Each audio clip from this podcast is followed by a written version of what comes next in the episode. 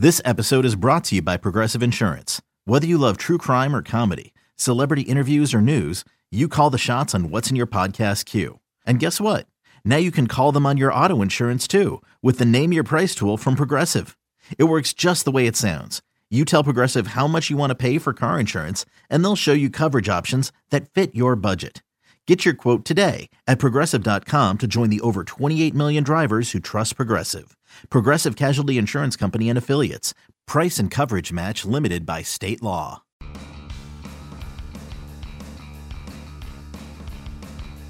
You're listening to MLB.com Extras, brought to you by MLB.tv. It's baseball everywhere. Talking Royals baseball on this Thursday, the 25th of January, with our good friend Jeffrey Flanagan, Royals reporter for MLB.com. Jeffrey, as always, we thank you for the time. And the basis of today's discussion is going to be centered around the Hall of Fame votes, which was released uh, last night, uh, Wednesday, as we speak here on this Thursday afternoon. And uh, Jeffrey, you're one of uh, 13 MLB.com team reporters to have the privilege of a Hall of Fame vote, and uh, you made your uh, ballot public, as the other writers did as well.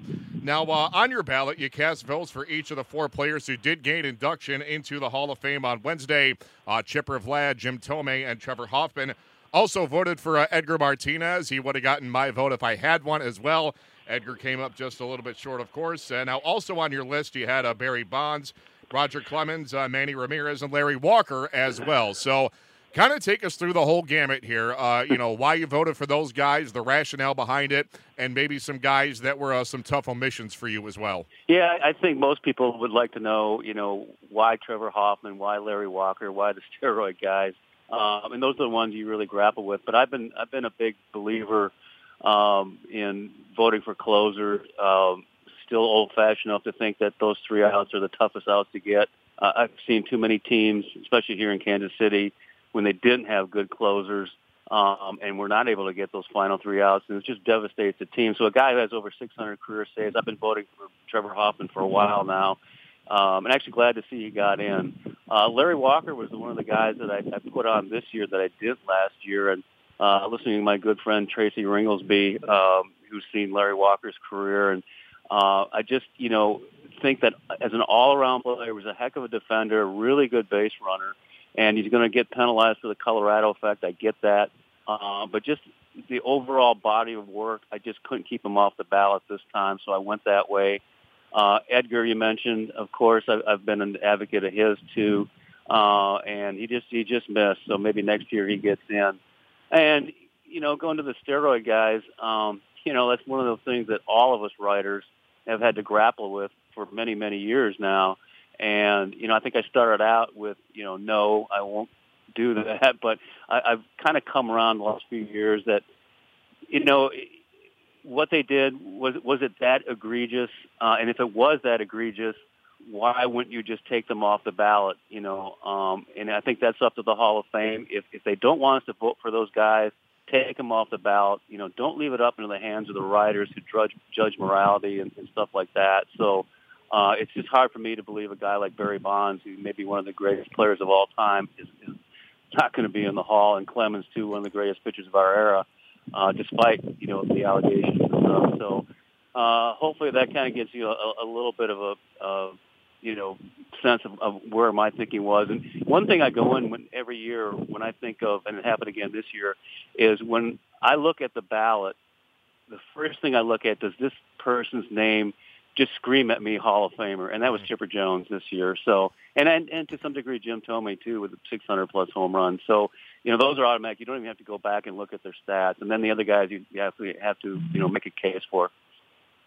Yeah, absolutely, and uh, you know a lot of layers to to peel back here with you know guys that uh, you know are deserving or maybe aren't deserving based on certain criteria or what have you. But I find it interesting and a little bit frustrating and maddening as well that with regards in particular to Edgar Martinez and Trevor Hoffman, I don't understand the stance by some writers that say, you know, well, he was just a DH or well, he was just a closer. These positions have been part of the game and important parts of the game for decades. And now you're going to punish a guy for only playing that position. It's something I've never understood if you know if there was that much protest as to having these positions in the first place. Why are they a part of the game at all? So I feel like that's the reason why Hoffman, up until this year, obviously, and Edgar Martinez for nine years running have been kind of punished. You know, it has nothing to do with their numbers. It has more to do with the Yeah. positions they play. Do you agree? Absolutely, and, and Mariano's in the hall, right? So I mean, you got guys that you know he's the second best closer of all time, arguably, and Edgar. You know, I, was covering the Royals right at the time he was hitting his peak. This is the most one of the most dominant hitters I've ever seen in person. Um, you know, an OPS that's ridiculous. I think it was 940 or something like that over his career. Um, and there were there was a five six year stretch where you could argue he was the best hitter, best all around hitter in baseball. I, I know Royals pitchers um, absolutely feared him. Um, they just did never want never wanted to see him come up because there was going to be a line drive shooting somewhere in the ballpark. So I agree. Uh, I'm not going to penalize him because of the rule. Um, he did play position player earlier in his career um, and ended up being one of the best hitters, uh, specialists or not. Hey, look, if I was voting for the Pro Football Hall of Fame, I'd be voting kickers in left and right. So there you have it. there you go. Uh, one guy in particular, too, that I, I don't feel gets enough uh, attention for whatever reason is Manny Ramirez. You know, a guy that's uh, widely regarded as one of the best right, one of the best pure right-handed hitters in a, in baseball history. He only got, I don't know if he got twenty percent of the votes, uh, you know, this year. Yeah. And you know, he's a guy. Yes, he got busted not once but twice for PEDs, and I and I get all that. But I guess my question is, do you see him? In in future years, you know, incrementally gaining more and more support, a la Clemens and Bonds, who have that same stigma attached to them. Do you see this kind of happening for Manny, or, or no?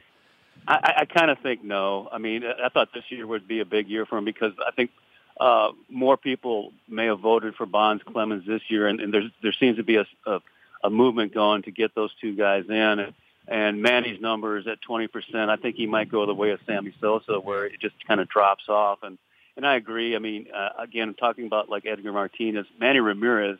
I mean, you did not want to face Manny Ramirez in the 90s. I mean, he was just uh, an incredible force at the plate.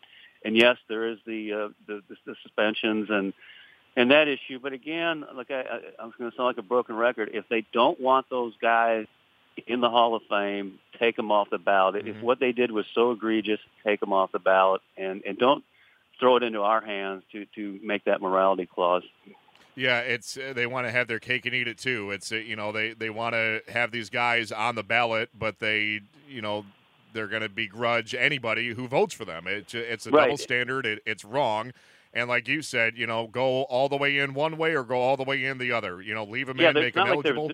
yeah, It's not like they're banned from baseball or anything. Right. So I mean, they're still capable of working in the league, uh, working for their teams. Uh, you know, Bonds has done that. So you know, it can't be that horrific. Uh, so anyway, Yeah, I, I agree. Uh, you know, Barry Bonds did some great stuff as a hitting coach with the Marlins for a couple seasons. Uh, Manny Ramirez has been lauded uh, by Theo Epstein, his former GM with the Red Sox, for the work he did with the Cubs uh, in turning Right. their promising prospects into productive major league hitters and eventually world champions in 2016. So, you know, these these are not pariahs. They they did some things that by the letter of the law are wrong, but they shouldn't be vilified for it. And you know, maybe the, the tide's turning a little bit on Bonds and Clemens, and maybe Manny gets the same benefit of the doubt. I don't know, but uh, we'll see what 2019 brings as uh, this debate uh, continues. And Uh, I'll make I'll make one sure. one final point, Matt. Too is that you know the great Buck O'Neil, of course, here at Kansas City Monarchs. One of his most famous quotes was, you know, would you have done steroids? Would there have been steroids back in your area? And he said, yeah, but they weren't available. so I mean, basically, it comes down to the science was better. Do you penalize these guys because the science is better? You know, mm-hmm. back in the 50s, 60s, and 70s, and some parts of the 80s, you know, they did a lot of amphetamine. So yeah. you know, all players, you know, whatever area you're talking about, was trying to get an edge, and uh, these guys just had better technology. Yeah, that's all it really comes down to. Gaylord Perry's a Hall of Famer. He's himself admitted this might be apples and oranges, but he did everything he could to gain an edge. There You, you know, it wasn't a pharmaceutical edge, but he still he still cheated. He still did everything he could, you know, to to win and to succeed, and that's what these other guys have done. Again, more from a pharmaceutical perspective, but. Uh, you know, it's a debate that's going to rage on for years and years and years, and maybe there's some resolution to it someday, but that day is clearly not today. Uh, Jeffrey, uh, if you had an 11th and 12th uh, slot on your ballots, uh, who would have made it for you? Uh, the, you know, Mussina was a tough one to leave off. I, I think Gary Sheffield. You know, I, I've heard many good arguments about about him. Of course, Curt Schilling too, with, with what he's done, did in his career, especially in the postseason. Those are tough ones, and, and I'll probably be able to revisit those next year. Yeah, uh, guys, I, I, think those are the, the two guys. Uh, you could lump Edgar Martinez in there too, uh, who's very close and should make it in 2019. But Mussina, uh, just just so good for so long, never dominant, but 270 career wins. He's right there. Curt Schilling, uh, you know, great in the regular season, utterly brilliant in the postseason. Uh, I think his personality, rubbing people the wrong way, may have something to do with him. Uh, that's all speculation, but maybe uh, their day will come, hopefully sooner rather than later. And uh, Jeffrey, too, just from an overall perspective, it, it, seems like you know, in past years, before all the the hand wringing over you know the PEDs, and before all these newer metrics and sabermetrics got introduced into the discussion, it just seemed like the Hall of Fame vote and the whole Hall of Fame thing was just a lot more fun than it used to be. I mean, is is that how you feel? Like, even though I'm sure you feel privileged to have this Hall of Fame vote, I got to think that you look back 10, 15 years, and it's just not as enjoyable as it as it used to be. Am I right in saying that?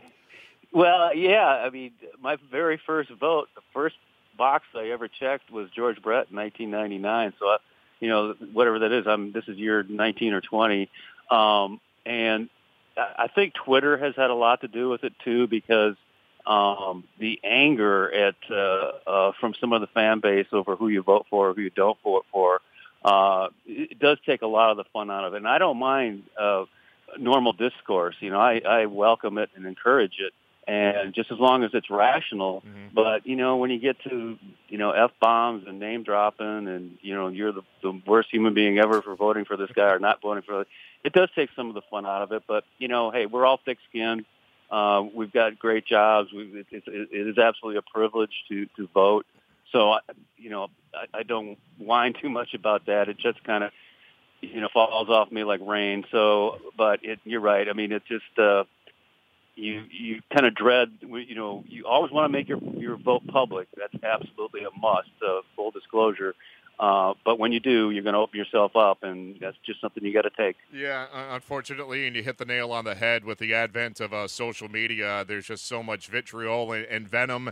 If somebody disagrees, and you know somebody sitting in their parents' basement can fire off a tweet and call you you know, the again, like you said, the worst human being in the world for you know voting for a guy or not voting for a guy. That's the the age we live in. But unfortunately, it is uh, also the nature of the beast these days. To wrap up the uh, the Hall of Fame discussion. Well, I'll say one more yeah. thing too, Matt, real Go quick. It, and, and, and these criticisms are often because their Twitter is coming anonymously. Most right, of yeah. get a first name, so mm-hmm. it's easy for them to you know make these ridiculous claims against you and um, just be bad people as they make yeah. their arguments. Uh, and you know, we're out here, first name, last name, full disclosure ballot. You know, I'll give you a reason why. And then you know, you get someone just taking cheap shots at your left and right, and yeah. it, that's part of the game. I mean, I get it, and uh, it's been going on. For, you know, I'm old enough. This has been going on a long, long time in my career, so I'm used to it. But you're right. When your original question was, does it take some of the fun out of it? Yeah, it does a little. Yeah, it, it, certainly does. And, uh, you know, the saying goes everybody's a tough guy behind their keyboard uh, anonymously when nobody knows who you are. You, you know, it yep. can give anybody uh, muscles and make them tough. So that's uh, just, just part of the game now, unfortunately.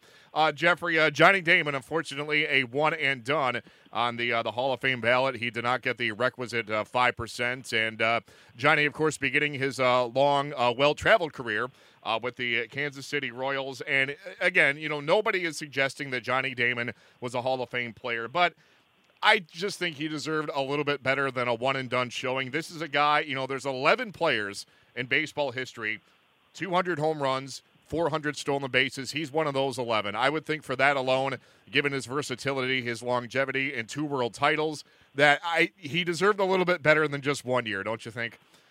Probably. Um, you know, I wasn't shocked. Uh, obviously, he wasn't on my ballot, and, and I knew Johnny uh, when he came up to the Royal system and, and covered him his first six years here in Kansas City. And a terrific guy, terrific offensive force. Um, defensively, not good, not by any stretch. Uh, it's not a good arm. Um, could chase down some balls, but uh, yeah, the big picture probably deserved a better showing than one point five percent or whatever it was. It's I would like to see them at least get to five. But you know, look, there was you know we were talking earlier. There was 12, 13, 14 guys who were deserving of votes this year. So it was going to be tough to get. Uh, that, that's where that the, the 10 limit really handicaps you. And uh, I've often, uh, as, as many of my colleagues have, advocated for a binary system to the vote, where you just go through every guy, yes or no, um, and and then you kind of eliminate the problem of having this five percent rule too. Yeah, the, having the ten is tough, especially when there's so many deserving candidates, as you said. And you look at the guys that were eliminated this year by not getting the five percent. You've got Johnny Damon, a two-time uh, world champion, Johan Santana. Two-time hmm. Cy Young winner for three years. He was undisputedly the, the best pitcher in baseball. And Hideki Matsui, a World Series MVP. So to have those guys not get 5%, just tells you how tough of a process this is and just how loaded uh, the ballot was uh, here for 2018. Jeffrey, to, to wrap things up, a transaction to touch on uh, the Royals coming to terms with uh, Ryan Goins, a, a uh, former Toronto Blue Jay. Kind of uh, give us your thoughts on that. Yeah, they, we, we started hearing some whispers about the Royals' interest in Goins um, back in December after he was non-tendered. Uh, they've always kind of liked him. He's a really, really strong defender, strong up the middle, can play some third too. So uh, a nice little utility fit. Um, he was signed to a minor league deal, so he hasn't, you know, obviously hasn't made the 40 yet. But with this signing, uh, Goins, I think will get a million if he makes the 25-man roster with the, with a bunch of uh, performance bonus as possible. Yeah, Goins has done some good things with the Blue Jays, and he could provide a lot of uh, versatility for the Royals if, if uh, as you said, he does make the 40-man roster coming into the 2018 season. Great stuff as always from Jeffrey Flanagan. Jeffrey, we thank you as always for the time, and we'll do it again at this time next week. In the meantime, Matt Waymeyer signing off for MLB.com Extras, Kansas City Royals.